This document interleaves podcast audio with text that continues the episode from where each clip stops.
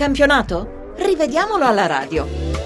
Buon pomeriggio, buon pomeriggio dagli studi RAI di Milano, grazie a Luca Gattuso per la collaborazione in redazione e a Claudio Rancati per quanto sta facendo alla console. Partiamo dal pareggio di Verona tra Chievo e Sassuolo, al settimo minuto giusto il fuorigioco segnalato a Paloschi sulla sponda di testa di Meggiorini e comunque il centravanti poi non era riuscito a districarsi tra le maglie della difesa avversaria.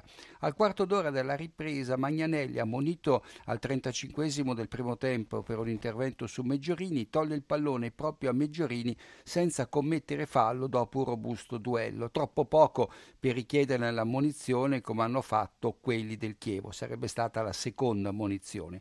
Al 61esimo Paloschi viene pescato in fuorigioco quando colpisce la traversa di testa sugli sviluppi di un cross di Schelotto, giusto anche se di pochissimo. E andiamo a Marassi dove la Sampdoria ha battuto la Fiorentina per 3 a 1 e la Moviola è ben più ricca di quella di Chievo Sassuolo. La squadra blu cerchiata reclama il rigore al settimo minuto quando Caca tocca il pallone verso la sua sinistra e si scontra con Neto che non fa nulla per cercare il contatto ma non può neanche smaterializzarsi. Episodio al limite a metà tra sfondamento e ostruzione. L'arbitro Giacomelli d'accordo con l'addizionale Mazzoleni lascia giocare, ci può stare, altrimenti avrebbe dovuto non solo assegnare il rigore alla Samp ma anche spellere Neto per fallo da ultimo uomo. Mi pare che in questa circostanza circostanza abbia prevalso il buonsenso.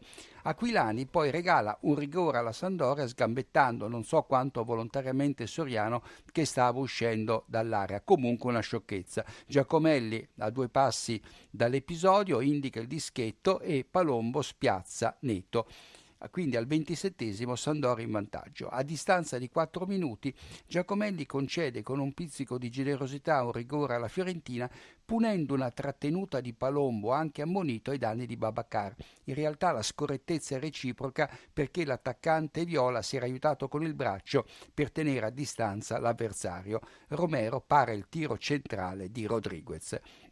Al 35 sugli sviluppi di un angolo, Aquilani travolge Romero, il portiere della Sampa, mandandolo in rete con il pallone in mano. Immediato il fischio dell'arbitro. Sul finire del primo tempo, Giacomelli annulla una rete di Okaka che è in fuorigioco e toglie il pallone dalle mani di un incerto netto.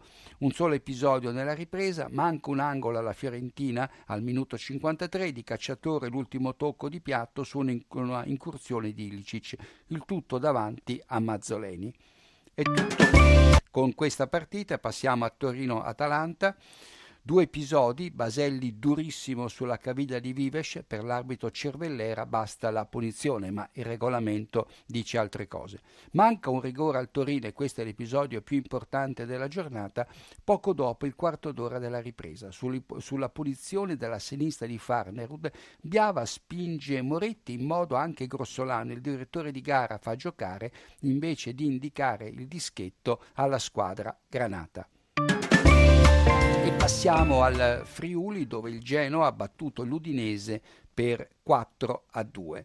Di Natale tenuti in gioco da De Maio quando riceve il pallone da Conè e porta in vantaggio la squadra friulana. In quel momento erano trascorsi appena 23 secondi. L'azione avviata da un grossolane errore di Greco in fase di disimpegno.